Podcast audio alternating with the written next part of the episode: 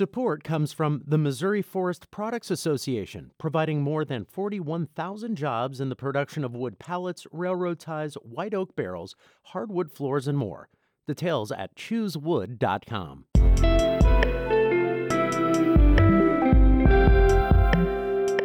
It's Friday, October 14th, and from the St. Louis Public Radio Newsroom, this is The Gateway. I'm Rachel Lippmann, in for Wayne Pratt. Ahead on the podcast this morning, a colorful exhibition of textile sculpture at the Craft Alliance in St. Louis is fun to look at, but reflects some of the tensions of life as a trans person. A lot of this is inspired by really like the experience of having a marginalized body in the world. And a lot of that is scary at times, but also very playful and also very celebratory. St. Louis Public Radio's Jeremy Goodwin speaks with artist Frankie Toan. That's coming up, but first, the news. Election Day is less than a month away, and one of the biggest decisions Missouri voters will make is the fate of a proposed constitutional amendment legalizing recreational use of marijuana.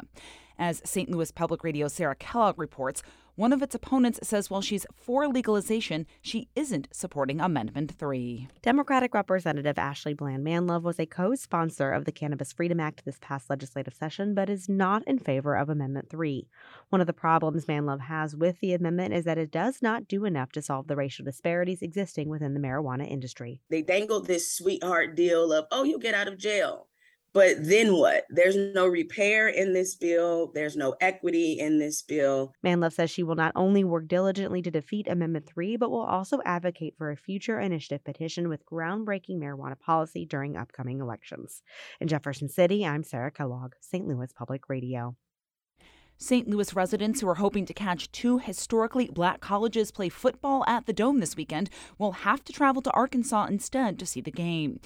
The St. Louis Post Dispatch reports the University of Arkansas at Pine Bluff issued a statement Wednesday that, quote, unfulfilled contract obligations by the organizers of the River City Classic forced the school to move the game against Alabama A&M to Arkansas Pine Bluff's home stadium. Five on Your Side first reported the cancellation. Pine Bluff's statement says there was too much uncertainty about transportation and housing expenses. The event's Georgia based promoter blamed the cancellation on a mix up with promotional codes provided by Explore St. Louis, the region's tourism agency. Explore St. Louis countered that organizers had failed to secure a title sponsor for the event and had gotten a late start on ticket sales. The American Rescue Plan Act included promises of $4 billion for farmers of color. But as Harvest Public Media's Eva Tesfaye reports, a new class action lawsuit announced this week accuses the USDA of breaking that promise. That relief was stalled by lawsuits from multiple banks and white farmers. The Inflation Reduction Act passed this August repealed that legislation and replaced it with relief mostly for economically distressed farmers of any race. Many farmers of color might not receive that money anymore, says Ben Crump, the civil rights attorney that filed the suit. The black and brown farmers relied on the promise from the government. Well, there are several farmers facing foreclosure. A USDA spokesperson said without the Inflation Reduction Act funding, the debt relief would have been tied up in court for years. For Harvest Public Media, I'm Eva Tesfaye. A North St. Louis neighborhood will be the latest target of a cleanup initiative from the Urban League of Metropolitan St. Louis. The nonprofit, along with business groups and construction companies, will be in the Hyde Park neighborhood this weekend for cleanup buildup. In addition to removing trash and debris from vacant lots, the contractors will help demolish vacant buildings that are often havens for criminal activity. City departments will be present to help residents with the services they need.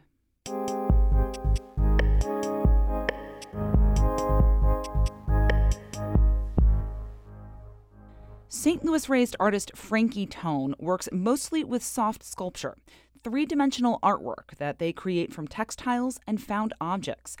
Toan's exhibition at the Craft Alliance in St. Louis is called Strange Familiars.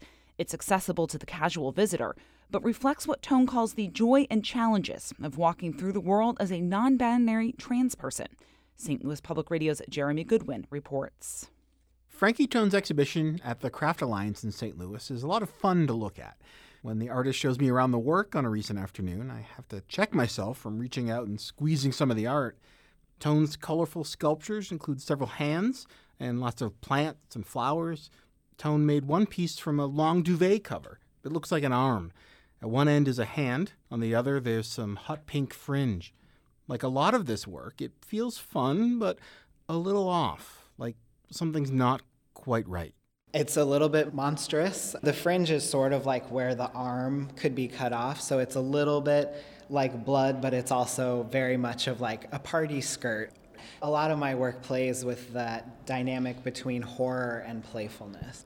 There's a kind of a celebratory feel in some of this, but you use the word monsters too. What's what's that line you're walking? A lot of this is inspired by really like the experience of having a marginalized body in the world. So I am a queer, trans, non-binary person, and so a lot of this is my reflections on what it's like to move through the world in that way. And a lot of that is scary at times, but also very playful and also very celebratory. One hand dangles off the wall, offering a limp greeting. Another has fingers like tentacles crisscrossing the floor, reaching out from a rear corner as if trying to get attention or maybe sneak away. The playfulness of the colors and the materials come in, but it's also it's a disembodied arm. It's potentially an arm that's been cut off or that is too big for the space. That tension between awkwardness or difficulty and then also lightness and playfulness, you know, is where my interest really lies. The colors here are bright and bold. In fact, the artist describes their color scheme with a word you don't usually hear in a positive way. They say it's purposefully tacky. I love very shiny, tacky, just like obviously not natural materials. How do I put this the best way? There's something artificial about all of this. So I use things like, you know, the painted nails on the figures or sequins or bright, shiny things. And I think there is a tackiness to that, and I embrace that. The centerpiece of the show is a 20 foot wall called the Queer Garden. It has a lot going on flowers, weeds, a hungry rabbit, and, as I mentioned to the artist, details that suggest there's more at play here. And we, we see what look like two human arms coming out from the background to hold hands. It looks like they both might have painted fingernails, so it suggests maybe that's a same sex relationship. Sure. And they're at the center of it, but sort of a little bit hidden in plain sight. Mm-hmm. Gardens in a queer history have been used for cruising and for other, um, you know, social and sexual encounters in public space. So the figures are behind the bushes. They're maybe they're sneaking away. Maybe they're just having a private moment within a public space. The deputy director at Craft Alliance is Jennifer Scanlon. She says the exhibition is meant to be a welcoming space and visitors will experience it in different ways. Maybe get comfortable with ideas that you hadn't thought a lot about before, or be a safe space for people who right now live in that world and want to come here and be celebrated in a beautiful, colorful, fun place. For the artist, Strange Familiars is a way to reflect ambiguities of life in a joyful way. On a hard day, it can be hard to be other in the world in, in many different kinds of ways. But on a good day, there's so much joy and there's so much wonderful community that can come from that. And I think that is expressed here as well. And though some of the sculpture looks cuddly, the usual rules do apply. Please don't touch the art. I'm Jeremy Goodwin, St. Louis Public Radio. David Cazares edited this morning's piece from Jeremy. St. Louis Public Radio is a member supported service of the University of Missouri St. Louis. Music is by Ryan McNeely of Adult Fur. I'm Rachel Lippmann, and this has been The Gateway.